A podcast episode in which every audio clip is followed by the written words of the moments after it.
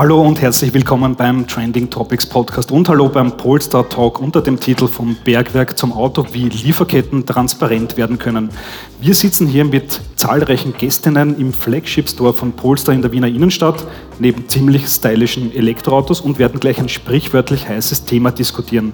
Denn, wie aus dem aktuellen Pathway Report hervorgeht, den die E-Auto-Hersteller Polestar und Rivian erstellt haben, wird die Automobilbranche den maximal vorgesehenen Temperaturanstieg von 1,5 Grad um beachtliche 75 Prozent überschreiten, wenn sie so weitermacht wie bisher. Zwar sind die Tage des Verbrennermotors gezählt und die Zukunft fährt elektrisch. Aus dem Bericht geht aber auch hervor, dass ein Umstieg auf Elektroautos nicht ausreichen wird. Man darf nicht vergessen, dass sich bei E-Autos der größte Teil des CO2-Fußabdrucks in die Lieferkette verschiebt. Wenn man also wie Polster klimaneutrale Mobilität vorantreiben will, muss man sich auch damit auseinandersetzen, wie erneuerbare Energien ausgebaut und auch die Lieferketten nachhaltig gemacht werden können. Wie also können Abbau, Verarbeitung und Transport der Rohstoffe reguliert werden und wie werden diese Lieferketten transparent? Das wollen wir heute diskutieren und dazu begrüße ich sehr herzlich drei sehr spannende Gäste und zwar Luise Müller-Hofstädte von Circular, einem Unternehmen, das sich mit Lieferketten-Tracking mit Hilfe von künstlicher Intelligenz und Blockchain beschäftigt. Hallo Luise. Hallo. Anna Leitner, sie ist Lieferketten-Expertin bei der NGO Global 2000. Hallo Anna. Guten Abend. Und last but not least, Dr. Peter Moser, der neue Rektor der Montan-Universität Leoben. Hallo Peter. Hallo, schönen guten Abend. Ja, ich will starten mit einer Schätzfrage an euch. Ich habe euch schon vorgewarnt. Jetzt wird spannend. Was glaubt ihr, ähm, wenn man den gesamten Lebenszyklus der Fahrzeuge inklusive Batterieproduktion und allem drum und dran berücksichtigt, wie viel weniger CO2 verursachen Elektrofahrzeuge gegenüber fossil betriebenen Autos? Schätzt einmal, was glaubt ihr? Im Prozent. Spannweiten sind auch erlaubt. 20. 20 Prozent, Peter, ja? Ja, ich würde ein bisschen höher gehen.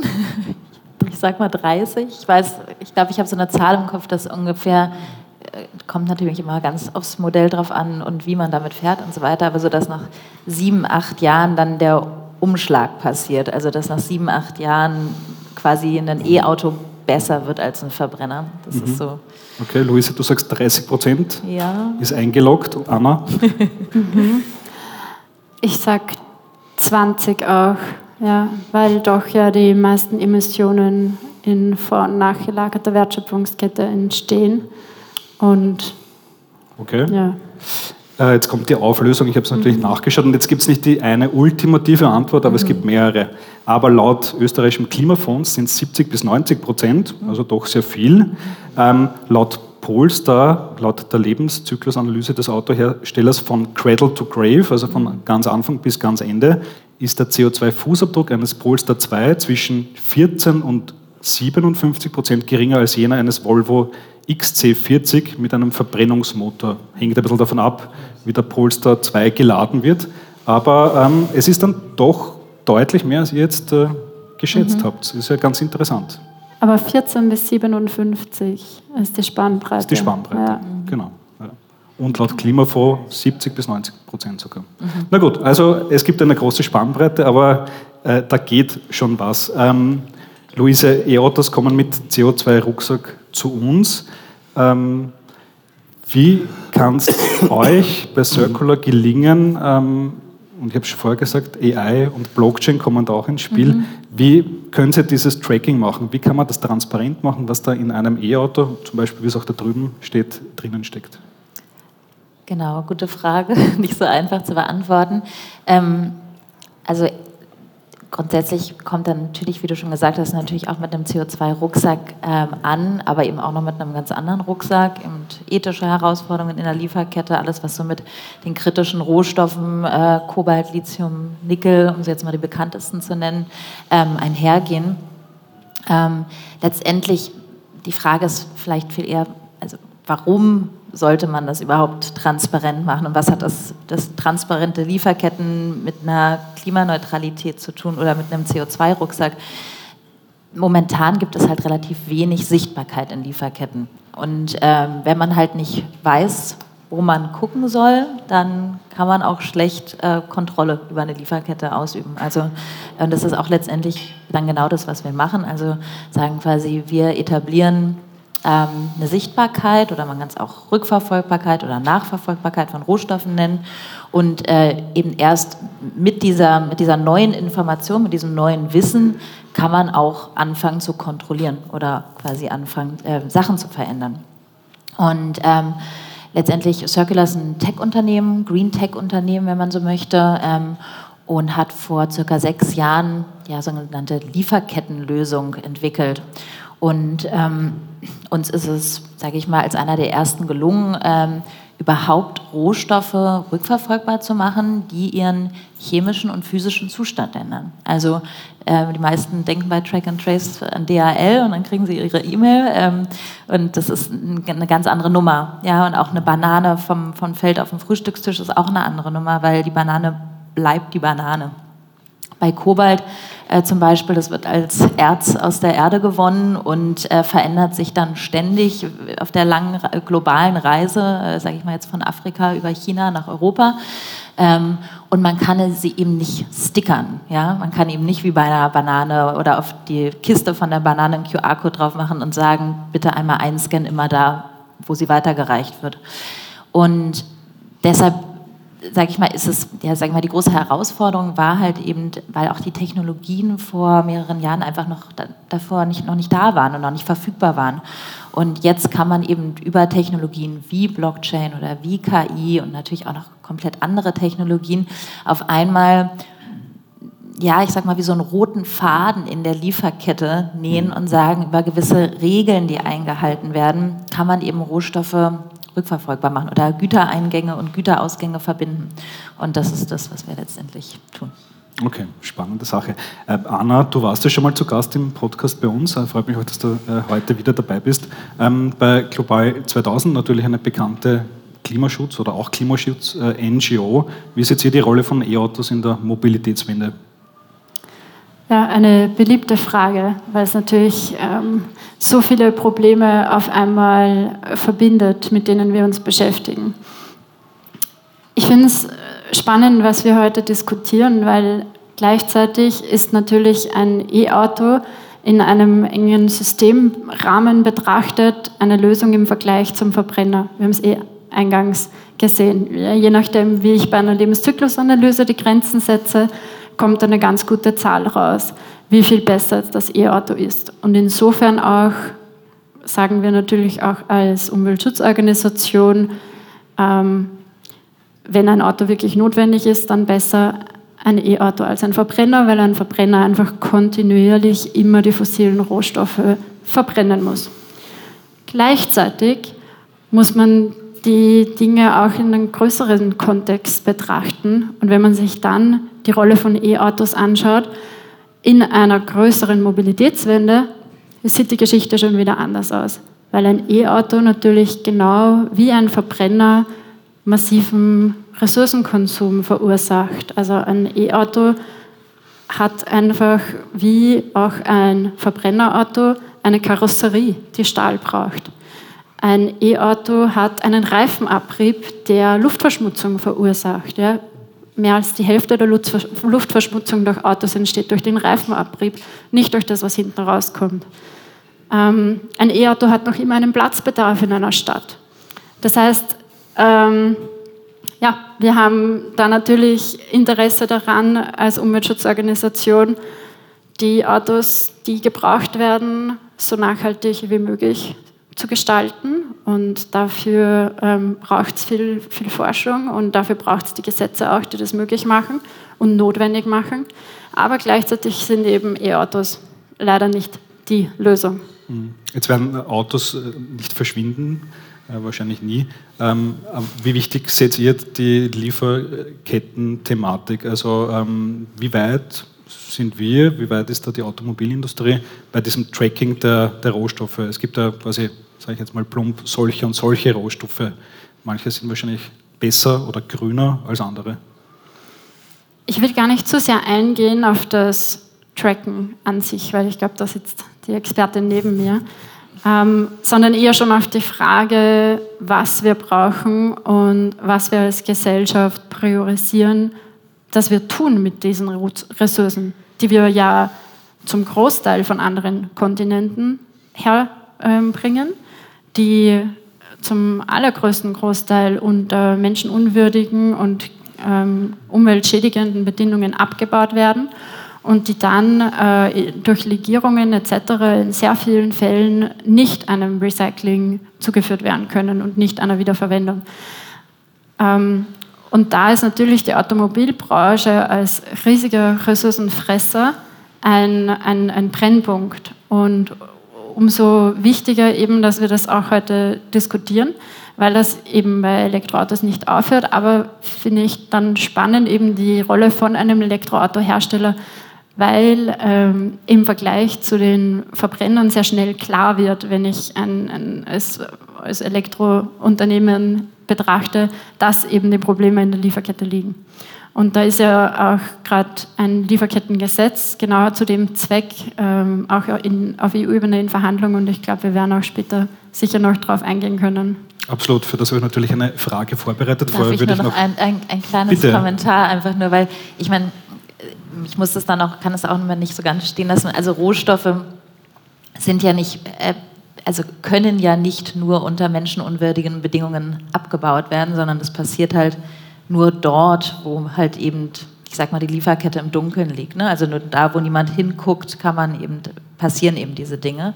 Und ähm, das ist ja letztendlich auch der, der Ansatz. Ne? Also ich sag mal, das ist nicht, nicht gegeben, dass jeder Rohstoff eben mit einer Menschenrechtsverletzung ähm, einhergeht und, und natürlich auch mit einem erhöhten CO2-Bedarf, sondern eben nur in diesen Lieferketten, die, ja, wo, sage ich mal, Hersteller keinen keinen Einblick drüber haben. Mhm. Okay. Peter, ich würde äh, ganz gern zu dir kommen. Ähm, du befasst dich mit der Thematik natürlich auch. Wo liegen die Grenzen der Nachverfolgbarkeit äh, dieser Rohstoffe? Ähm, so in meiner Vorstellung, wenn ich Blockchain höre, AI höre, so als Tech-Mensch, denke ich mal, naja, man könnte eigentlich schon alles ähm, sehr, sehr genau tracken, ähm, von der, sage ich mal, Kobaltmine bis hin zum Auto, wie es da steht. Ähm, wo, wo stehen wir da aktuell? Äh, wir beschäftigen uns an der Montana-Universität äh, primär mal mit äh, analytischen Herkunftsnachweisen. Also ähnlich wie man die Herkunft von Lebensmitteln nachvollziehen will, woher kommt die Banane, woher kommt der Kürbiskern, woher kommt der Kilo Fleisch.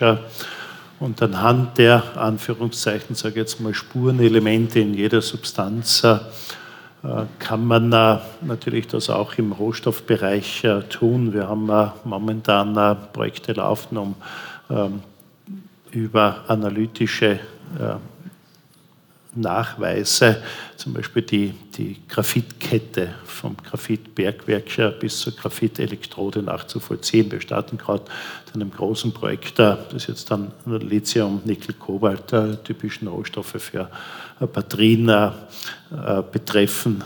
Und da zeigt sich, dass in der Primärproduktion und heute, wir werden vielleicht auf das Thema noch zu sprechen kommen, ist aus nachvollziehbaren Gründen der Anteil der Sekundärrohstoffe, der rezyklierten Rohstoffe klein und gering. Äh, Im Batteriebereich besonders gering, nicht weil wir die Autos, Autobatterien nicht recyceln, aber es gibt keine Autobatterien zum Recyceln. Äh, wir haben alle eine Lebensdauer von 10, 15 Jahren erfreulicherweise. Das heißt, es dauert einmal sehr lange, bis die zurückkommen. Bei den primären Rohstoffen gibt es natürlich auch Grenzen, äh, wie schon die Luise gesagt hat vom Abbau des Erzes über die Aufbereitung, die Konzentration, die hydro- und biometallurgischen Prozesse, da gehen natürlich sozusagen die Spuren in diesen äh, äh Stoffen äh, dann verloren. Und äh, je weiter die Veredelung, die Verarbeitung erfolgt, umso schwieriger wird dann quasi ein schlüssiger Herkunftsnachweis. Schlüssig heißt, äh, die man also auf der Basis des Abgleiches von Spuren in der Lagerstätte mit äh, Spuren im Produkt dann abgleichen kann. Äh, wenn man dann in den Sekundärrohstoffbereich reingeht und wenn also Stoffe vermischt werden, äh, dann ist natürlich die Grenze gekommen. Wenn ich äh, irgendwo lese und kann sich dann einen Ring aus grünem Gold irgendwo ähm, äh, besorgen, dann kommt man nur das Lachen näher, weil ich sage, das ist natürlich, äh, wir haben kaum primär Gold allein als Stoffstrom und da, da, geht das ineinander. Das heißt, der analytische Herkunftsnachweis hat seine Grenzen und da kommt natürlich dann das, was die Luise gesagt hat, im Prinzip über das Abbilden von Transformationen. Blockchain ist nichts anderes das Abbilden von Transformationen Prinzip Handelskontrakte, dem Weiterhandeln von Rohstoffen. Ich bin jetzt als Bergingenieur natürlich nicht besonders qualifiziert, äh, hier Stellung zu nehmen, wie weit man dieses System betrügen kann oder nicht. Aber ich natürlich als Naturwissenschaftler sage, einen analytischen Herkunftsnachweis kann ich weniger betrügen als einen Blockchain-Nachweis. Aber ich möchte da überhaupt nicht jetzt Hypothesen in den Raum werfen und sagen, also das kann umgangen werden. Ich glaube, bei diesen Blockchain-Sachen, meine Mitarbeiterinnen und Mitarbeiter, die sich viel mit dem Thema beschäftigen, haben gesagt, das ist halt das Um und Auf sozusagen, nicht irgendwo anzufangen, sondern wirklich in der ersten Stufe anzufangen.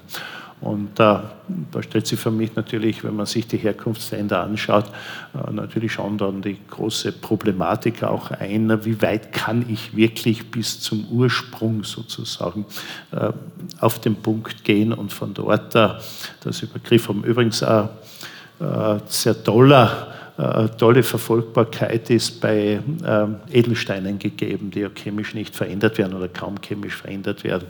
Das heißt, einen Diamanten oder einen Saphir oder Turmalin oder was auch immer, den kann man im Prinzip über seine gesamte Lebensdauer, bis er zerstört wird, äh, eigentlich äh, lückenlos nachvollziehen. Mhm.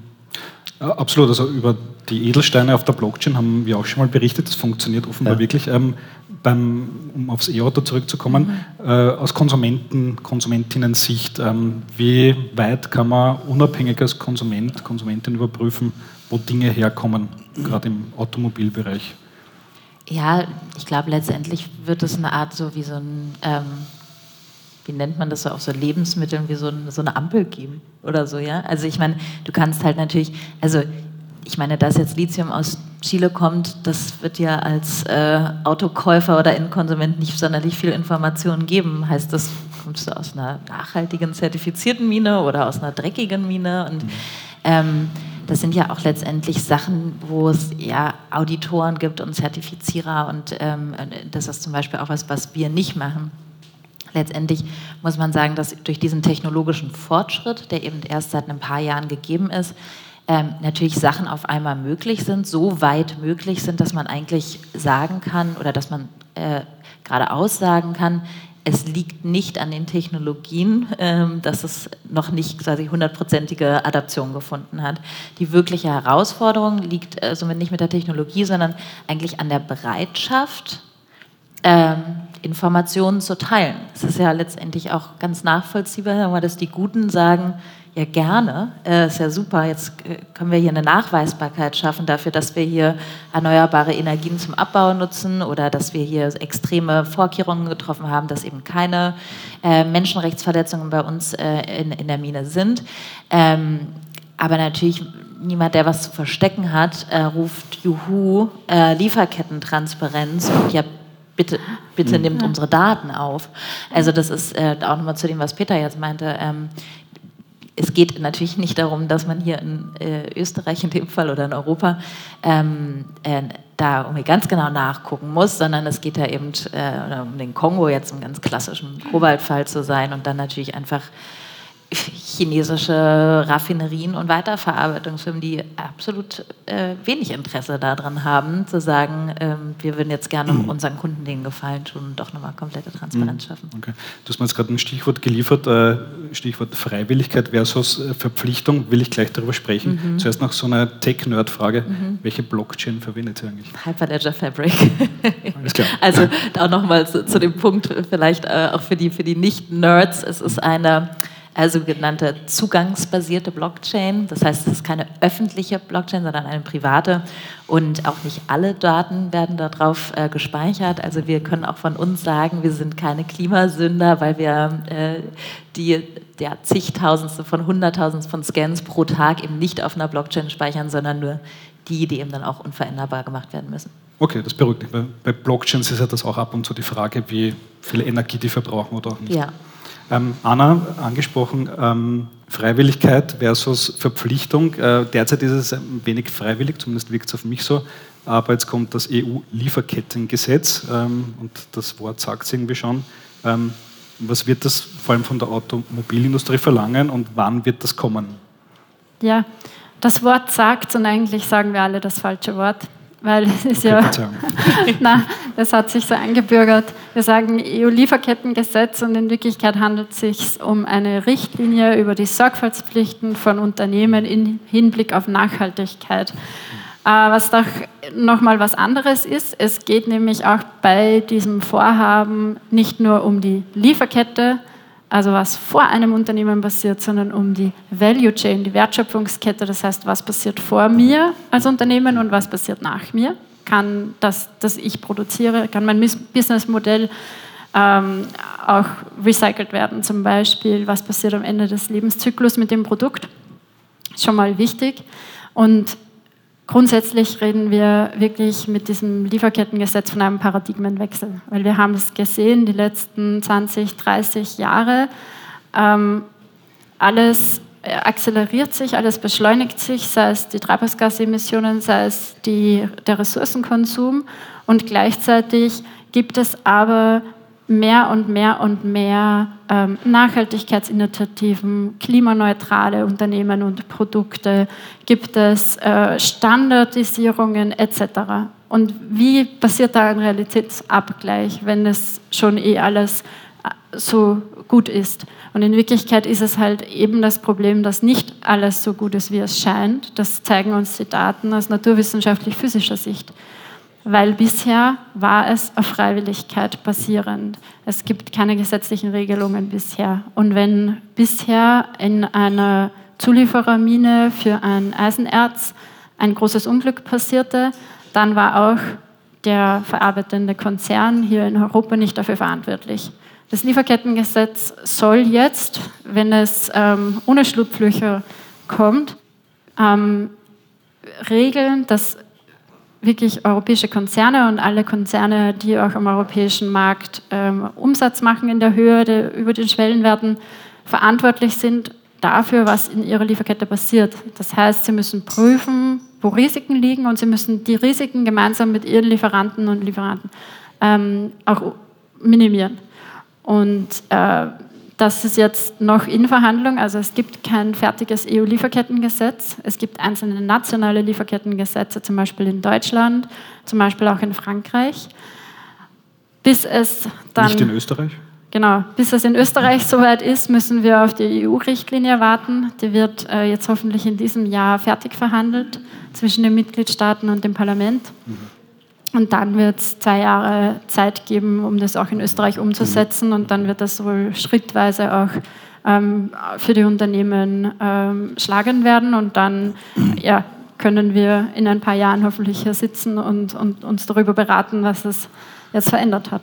Okay, also noch nicht in Stein gemeißelt oder quasi Nein. in die Blockchain gemeißelt. Ähm, aber wenn das dann kommt, brauchen dann alle, zumindest großen Unternehmen, Lösungen wie die deine, oder? Ich wollte ja gerade sagen, das ist so ein bisschen, da beißt sich ja dann die, die, Katze so ein bisschen in den Schwanz. Ich weiß nicht, ob man das in Österreich auch sagt, aber es ist. Kann man auch sagen.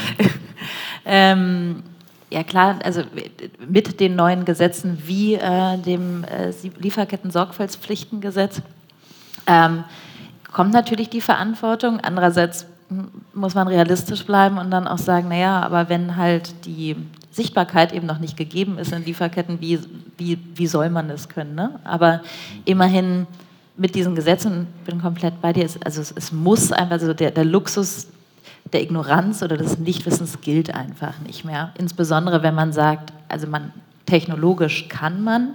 Äh, da gab es natürlich auch lange den Luxus zu sagen, ja, wir, wir würden gerne, aber wir können ja nun mal nicht.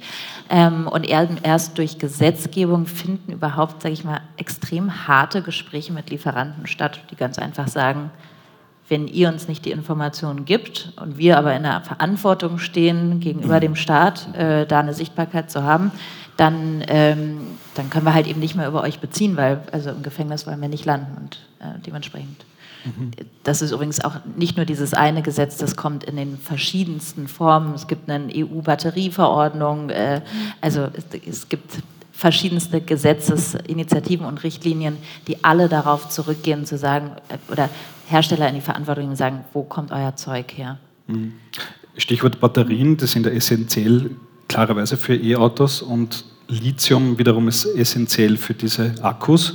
Ähm, wo stehen wir da, Peter? Ähm, man liest ja immer wieder enorme Abhängigkeit bei den Akkus Europas von auf der einen Seite China, auf der anderen Seite eben schon erwähnt äh, Chile und andere Länder, wo die Rohstoffe herkommen. Ähm, kann sich Europa aus dieser Abhängigkeit eigentlich überhaupt befreien? Ja, wenn wir wollen und wenn wir es tun. Erklär uns bitte wie. Danke. Ähm, es ist äh, eine altbekannte Tatsache und äh, fühle mich ja auch mit vielen anderen als Wanderprediger es aufzuzeigen, äh, dass seit Jahrzehnten die Ressourcen- und Rohstoffabhängigkeit Europas steigt aus zweierlei Gründen. Erstens mal, weil wir Eigenversorgung und Eigenproduktion runterfahren und das betrifft ja nicht nur die mineralischen Rohstoffe oder die Energieimporte, ja, großes Erwachen vor zwei Jahren wir haben plötzlich nicht mehr genug äh, Energie im Winter zu heizen. Dann sage ich, ja, wenn man zu 80 oder 90 Prozent oder manchmal auch äh, Beispiel Magnesium zu 99 Prozent vom Import abhängig ist und äh, der Lieferant dann nicht mehr liefern will, aus welchen Gründen auch immer, weil er andere Zielsetzungen hat, politische oder wirtschaftliche, dann äh, ist man natürlich äh, gut erpressbar. Und übrigens nur so eine kurze Reflexion. Also wenn äh, ich mir jetzt so vorstelle, bei den sogenannten 30 kritischen Rohstoffen, und äh, wir haben im Vorfeld mit der Anna diskutiert und gesagt, brauchen wir die wirklich? Jetzt gehen wir mal davon aus, äh, äh, wir haben eine Mobilität, wir haben Autos, wir haben äh, eine Infrastruktur, wir haben Häuser, wir haben Straßen, wir haben Brücken, wir haben Krankenhäuser, wir haben Schulen, was auch immer.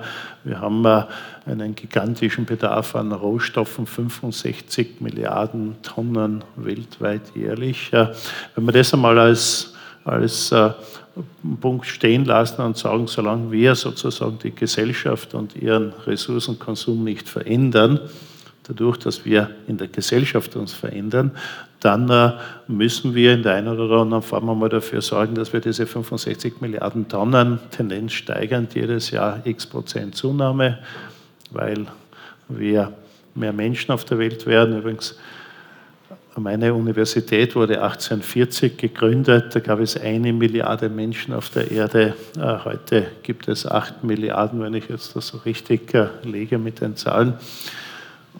Und, und zusätzlich ist der Wohlstand dieser acht Milliarden Menschen, sind die Lebensbedingungen dieser Menschen erfreulicherweise besser geworden. Ja, muss man ja auch vielleicht manchmal, die Lebenserwartung ist gestiegen, wir leben alle länger, wir konsumieren mehr, wir werden älter.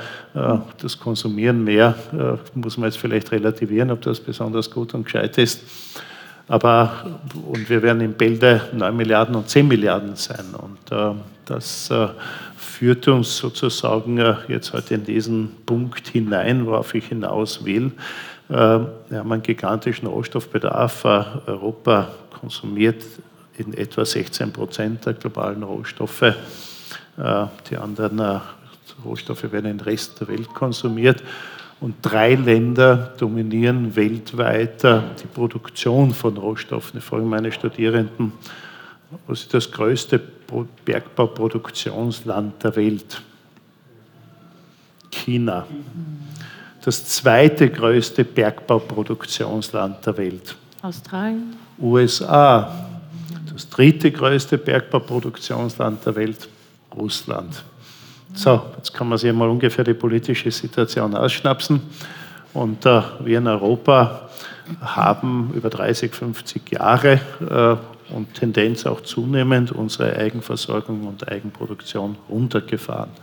Mit der Konsequenz, dass wir bei sehr, sehr vielen Rohstoffen, gestern oder heute wird dieser Critical Raw Materials Act von der EU herausgegeben, wo auch mit unserer Mitwirkung von Österreich und von Leoben aus mal drei Punkte drinnen äh, stehen. Es ist Substitution natürlich äh, kritischer Rohstoffe, Eigenversorgung. Europa hat da mehr als genügend äh, Lagerstätten, um auch eine Eigenversorgung bereitzustellen. Natürlich nicht 100 Prozent, das ist eine Illusion, ist auch nicht notwendig und letztendlich auch das Thema Recycling, Zirkularität von Stoffen. Das sind die drei Punkte. Und dann kann man auch natürlich Handelsabkommen, da kommen die Blockchain-Geschichte und Herkunft verantwortlicher Rohstoffe.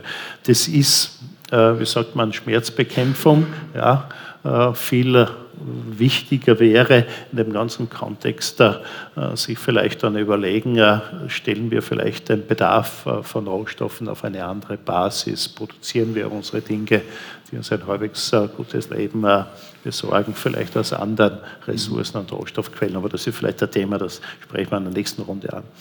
Das heißt, wir als Europa hätten die Möglichkeit, aber Fakt ist, die Rohstoffabhängigkeit Europas, einschließlich Österreichs, steigt mit jedem Jahr an und ist natürlich auch extremst ausgelöst dadurch, äh, dass wir bei vielen Rohstoffen für die grüne Wende, ob das jetzt äh, äh, die Dauermagnete und die benötigten seltenen Erden, die bekannten und berühmten, die es in Europa genügend gibt, aber die werden nicht produzieren, ähm, oder ob das jetzt Lithium für die, die Autobatterien oder Kobalt für die, die Kathoden, Anoden oder äh, Nickel oder was auch immer betrifft.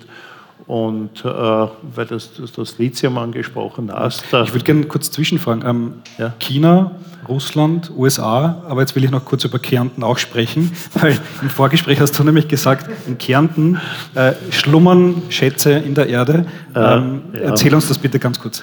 Also äh, eine kleine Anekdote. Ich habe 1984 an der Montana-Universität angefangen als Mitarbeiter und mein erstes Rohstoffprojekt war das Lithiumvorkommen auf der in Kärnten. Es ist seit damals noch nicht in Betrieb gegangen. Ich will jetzt da also keine wirtschaftliche Einschätzung dieses Vorkommens geben. Es wäre vielleicht ein bisschen äh, gegen, äh, es ist, gehört immer in meinem Unternehmen und will weder gute noch schlechte Stimmung dazu machen. Es ist ein kleines Vorkommen. Äh, also das hört sich jetzt nicht danach an, als wenn Österreich sich selbst mit Lithium versorgen könnte. Nein, äh, aber wir haben äh, die, einer der größten oder die größte Lithiumlagerstätte der Welt in unmittelbarer Nähe in Serbien liegen.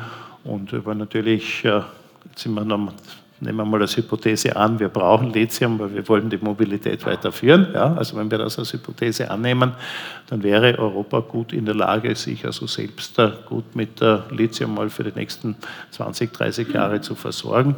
Aber um über die Lagerstätte Jada oder Jadarit in Serbien Weltklasse vorkommen. Wir haben in Keliber in, in Finnland eine bereits bestehende Produktion, wir haben in Portugal, in Deutschland, also Lithium ist kein seltener Rohstoff. Und äh, wenn wir das heute entscheiden würden, anzugehen, dann können wir davon ausgehen, dass wir in zehn Jahren, das braucht man technisch, technologisch, äh, eine halbwegs vernünftige Produktion in Europa hätten, die ausreichen würde, uns in der Abhängigkeit etwas äh, freizustrampeln.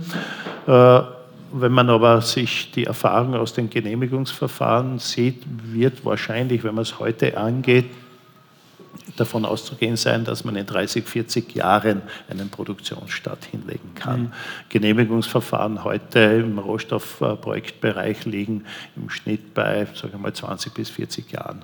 Okay. Aber jetzt gibt es ja noch einen, quasi einen anderen Ansatz, also nicht quasi äh, neue Rohstoffe aus der Erde ja. holen, sondern bestehende, die quasi schon am ja. Markt sind, äh, zu recyceln. Ja. Wie schaut es da aus bei den E-Autos? Ähm, äh, kann also, man sich das so vorstellen, dass man vielleicht mal an einen Punkt kommt, wo man die neue notwendige Menge Nein. generiert nein, aus bestehenden Batterien? Also es sind, sind mehrere Punkte, wo ich einfach nur sagen muss, nein. Punkt eins einmal, kein Recyclingprozess hat eine Effizienz von 100 Prozent. Das geht thermodynamisch und physikalisch und chemisch nicht.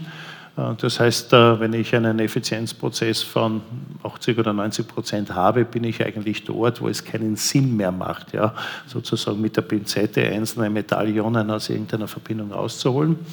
Das ist mal der erste Punkt. Und wenn ich dann fünf, sechs Durchläufe habe, habe ich schon 50 Prozent vom Material verloren. Das darf man vergessen. Der zweite Punkt ist, wir haben eine enorm schnelle Änderung an, an Materialien. Äh, alle unsere Gebrauchsgegenstände vom Auto bis zum Handy sind funktionalitätsgetrieben. Ja, also ich weiß nicht, ob irgendjemand äh, sich überlegt, äh, was man mit zwei Milliarden Handys, die jährlich produziert werden, anrichtet. Die sind einfach schlichtweg nicht recycelbar. Punkt. Äh, weil sie so komponiert sind, äh, dass sie die Dinge, die da drinnen stecken, man kann da marginal Nickel und Kupfer rausholen, aber alles, was an Technologiemetallen drinnen ist, endet in einer Schlacke. Punkt. Mhm. Wir sind nicht äh, Design for Recycling getrieben.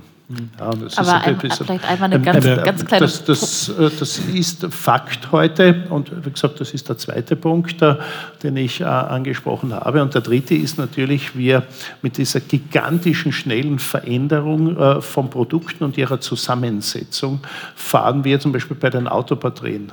In 2030 werden wir eine neue Technologie an Autobatterien haben. Da kommen gerade die ersten Lithium-Ionen-Kobaltbatterien zurück. Jetzt können Sie sich vorstellen, wer wird zu dem Zeitpunkt der große große Fabrik aufbauen, um die äh, zu recyceln, weil in den nächsten zehn Jahren habe ich dann die Eisenmangan-Phosphat-Batterien und mhm. so weiter und mhm. so fort. Okay. Aber das bleibt abzuwarten, also, aber Luisa, du Design for Recycling ist äh, äh, heute äh, weitgehend ein Fremdwort. Mhm. Wir beschäftigen uns intensivst mit Recycling. Wir haben 250 Leute an der Universität, die nichts anderes tun, als Recyclingprozesse aufzusetzen und zu kämpfen gegen den Wahnsinn, dass wir Produkte und Stoffe äh, ähm, äh, in, in unsere Gesellschaft bringen, die am Ende des Tages de facto nur mehr marginal oder gar nicht mehr zurückholbar sind. Ja, also genau, vielleicht auch nochmal ein Kommentar dazu. Ich meine, äh, natürlich hast du recht, mit dem 100% recycelbar äh, gibt es nicht. Andererseits muss man mal positiv zumindest auf die kritischen Rohstoffe gucken. Äh, da wird eben Recycling eben auch so stark diskutiert, weil sie eben ohne Qualitätsverlust recycelbar sind. Anders jetzt zum Beispiel als bei Plastik. Ne? Also wenn man Kobalt äh, recycelt und wiederverwertet, ähm, ist das von der Qualität her eins zu eins, ob das jetzt primär oder aus sekundärer Quelle kommt. Ähm, das ist ja schon mal äh, was, was extrem Positives, muss man sagen ähnlich beim Recycling wie auch in der Lieferkette jetzt geht es eigentlich darum, dass, also wie kann man die Effizienzsteigerung äh, vom, vom Recycling ähm, überhaupt bewerkstelligen. Und auch da fehlt zum Beispiel die Transparenz in der Produktzusammensetzung. In der Batterie wird es zum Beispiel gerade, äh, kommt jetzt der Batteriepass 2026. Äh, Teil auch von der Gesetzgebung auf EU-Ebene. Ähm, und dieser, eben, dieser Batteriepass ist eben wie auch bei uns ein Reisepass, gibt eben darüber Auskunft, was ist eigentlich da drin, sodass dann auch ein mhm. Recycler, der ähm, sage ich mal, mit mehr Sicherheit sagen kann, okay, so und so viel Kobalt steckt da drin, so und so viel Nickel steckt da drin und eben das auch äh, effizienter recyceln kann. Mhm. Die, bitte, bitte noch kurz einen Punkt zum Recycling. Äh, weil das Recycling immer die Zirkularität von Stoffen als Lösung gesehen wird. Mhm. Aber wir sehen den zirkularen Stofffluss als Breite eines Flusses, der einen Impact hat. Ja, auch theoretisch, alle Stoffe fließen im Kreis. Ja, völlig theoretisch gesprochen, why not? Dann können wir sagen, super, fein, lehnen uns zurück, alles wunderbar, alles grün. Aber der Stofffluss ist zu breit. Ja der hat im Planeten nicht mehr Platz. Die Wirkung des Fließens der Stoffe, ja? also gar nicht jetzt gesprochen vom Gebrauch und ähnlichen Dingen, nur, dass die Stoffe mal im Kreis spazieren, bildlich gesprochen. Das Recycling ist ein Beitrag, ein wichtiger Beitrag. Aber nicht Aber die Lösung, ja. Wenn, wenn der Fluss zu breit ist, ja, dann hat er auf unserem Planeten nicht mehr Platz. Das ja. ist, ist immer das Recycling. Ich gesagt, wenn wir alles recyceln können, dann sind wir aus dem Schneider. Ja, also da kann ich kurz die, die Kreislaufwirtschaftsstrategie von Österreich zum Beispiel, gibt es unterschiedlichste Ansätze, ähm, wie man das kategorisieren kann, aber listet mal zehn Rs, Strategien für die Kreislaufwirtschaft und da ist Recycling das vorletzte. Genau. Direkt vor Recover, also dann quasi mhm. verbrennen und zumindest haben wir noch die Energie draus. Da stehen ganz am Anfang eben Redesign, Reuse, Rethink. Brauchen wir, wenn man vorher, das möchte ich auch nicht unwidersprochen lassen, die Bevölkerungswachstum als Problem, brauchen wir in Europa so einen Überkonsum, ein Maß, wo ein SUV das mindeste ist, mit dem ich mich fortbewegen kann zum Supermarkt? Oder braucht es Suffizienzmaßnahmen und fest, gesetzlich festgelegte Reduktionsziele für den Ressourcenverbrauch? Weil mehr Verbrauch, mehr Abhängigkeit. Die beste Strategie für weniger Abhängigkeit von China ist, wenn wir zum Beispiel Mobilitätswende umsetzen. Mhm. Okay. Ähm, ich würde zum Abschluss noch gerne eine Runde machen, ähm, vielleicht ein bisschen positiv in die Zukunft blicken. Ähm, Polestar hat äh, sich das Ziel gesetzt, bis 2030 ein vollkommen klimaneutrales Auto zu entwickeln. Äh, in meiner Vorstellung, also wenn ich dann da in sieben Jahren in diesen Shop reinkomme, dann werde ich meine Augmented Reality Brille nehmen, das Auto scannen und es wird dann so Strichel äh, anzeigen und dann äh, werde ich nachlesen können, wo der Reifen herkommt, äh, mich dann vielleicht sogar reinklicken können und so weiter. Wie schaut eurer Vorstellung nach der Autokauf 2030 aus? Kann ich mal anfangen. Ähm Hinsichtlich Transparenz der Lieferkette. Hinsichtlich Transparenz der Lieferkette, genau. Also letztendlich geht es ja darum, sich auch zurechtzufinden in so einem Dschungel von Zertifikaten und Nachhaltigkeitsclaims. Ja? Also mittlerweile ist ja alles grün und nachhaltig und recycelbar und was weiß ich was. Und so ein inflationärer Gebrauch von diesen Worten führt dazu, dass man eigentlich keine informierte Kaufentscheidung mehr treffen kann, weil wenn alles eine Suppe wird, dann ne, nehme ich jetzt A oder B. Und äh, eben um das wieder zu differenzierbar zu machen, geht es eigentlich darum, zu sagen, eigentlich darf man sowas nur verwenden, wenn es dafür eine gewisse Nachweisbarkeit gibt oder eine Beweisbarkeit gibt. Ja? Ich kann nicht mehr nur einfach sagen, mein Auto ist grün und dann glaubt es mir jeder, die Zeiten sind auch vorbei. Ähm, und ähm, da arbeitet ja zum Beispiel auch Polster äh, sehr stark mit uns zusammen dran, sagt, diese Nachweisbarkeit dem Endkonsumenten zur Verfügung zu stellen. Und ähm, ich sage es jetzt mal einfach so, letztendlich hoffe ich mir, dass man sich eben nicht mehr auf Sticker verlässt und Nachhaltigkeitszertifikat, sondern eben äh, ja, über eine App, einen QR-Code äh, zum Beispiel im Auto, das scannen kann und eben äh, dort eben eine nachvollziehbare, auch für den Endkonsumenten nachvollziehbare Beweisbarkeit schafft, ähm, zu sagen, hey, bei uns sind die Lieferketten transparent und dementsprechend ähm, haben sie keine ähm, Menschenrechtsverletzungen und eben auch eine CO2-Neutralität. Mhm. Anna, bei dir, äh, ich traue mich gar nicht fragen, wirst du 2030 ein Auto kaufen? Oder? Ich sage so, 2030 liegt die Last, die Verantwortung für die Nachhaltigkeit nicht mehr auf meinen Schultern als Konsumentin, sondern wir haben als Gesellschaft von Bürgerinnen geschafft, dass wir einen digitalen Zwilling der Wirtschaft haben, wo die Verantwortung für Nachhaltigkeit bei den Unternehmen liegt, die ja dann auch mit dem Produkt Gewinn machen. Mhm. Und ich kaufe mir ein Lastenrad, wenn schon. Okay, super.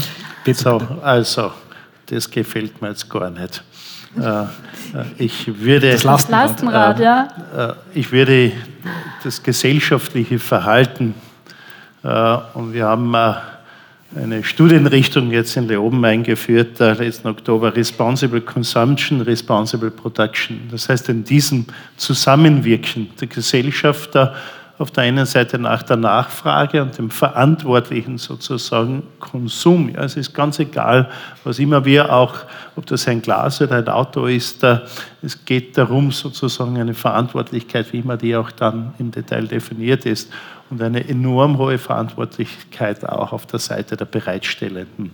Und wenn wir jetzt bei der Bereitstellung sind, wie stelle ich mir also meinen Autokauf 2030 vor? Ich weiß nicht, ob ich äh, äh, mir da ein Auto kaufen werde, äh, aber gehen wir mal davon aus, als Hypothese ja, ne, dann stelle ich mir erstens einmal vor, also dass das Auto wie der Polestar 2 nicht 1900 oder 2 Tonnen hat. Äh, wie viel? Ich glaube jetzt 2,2 Tonnen hat, sondern 0,2 Tonnen hat, ja, weil 2,2 Tonnen mal 100 multipliziert sind einmal die Erze, die ich für das Auto brauche. Ja, und da muss ich noch einen Faktor 100 noch drauflegen äh, im Sinne des, der Umweltimpact. Okay, also 2,2 Tonnen, 0,2 Tonnen stelle ich mir vor. Ich stelle mir auch nicht vor, jetzt wie viel 300 kW oder 400 kW oder 200 kW. Gut, ich stelle mir 20 kW Antriebsleistung vor, aber das ist mehr als aus, bitte, das ist mehr als ausreichend bei einem Elektromotor, um mich von A nach B zu bringen, ja, sofern ich es brauche. Und äh, äh, dann dazu auch, woher die 0,2 Tonnen kommen und die 20 kW Tonnen kommen, das kann ich nachlesen. Das finde ich nämlich grundsätzlich auch sehr positiv. Alles klar, gut. Also 2030 vielleicht das vollkommen klimaneutrale Auto und das 200 Kilo Auto. Äh, schauen wir mal, ob es stattfindet. Ähm, das übrigens dann noch 0,2 Kilowattstunden pro 100 Kilometer braucht. Ja. Okay, also sehr, sehr leicht und sehr, sehr sparsam. Perfekt. Ähm, Luise, Anna, Peter, vielen, vielen Dank für die Diskussion. Ich fand es wirklich, äh, es waren super spannende Einblicke. Auch vielen Dank an Polster als Gastgeber, als Host für dieses spannende Panel hier äh, und euch, liebe Zuhörerinnen da draußen. Vielen Dank fürs Zuhören und bis zum nächsten Mal.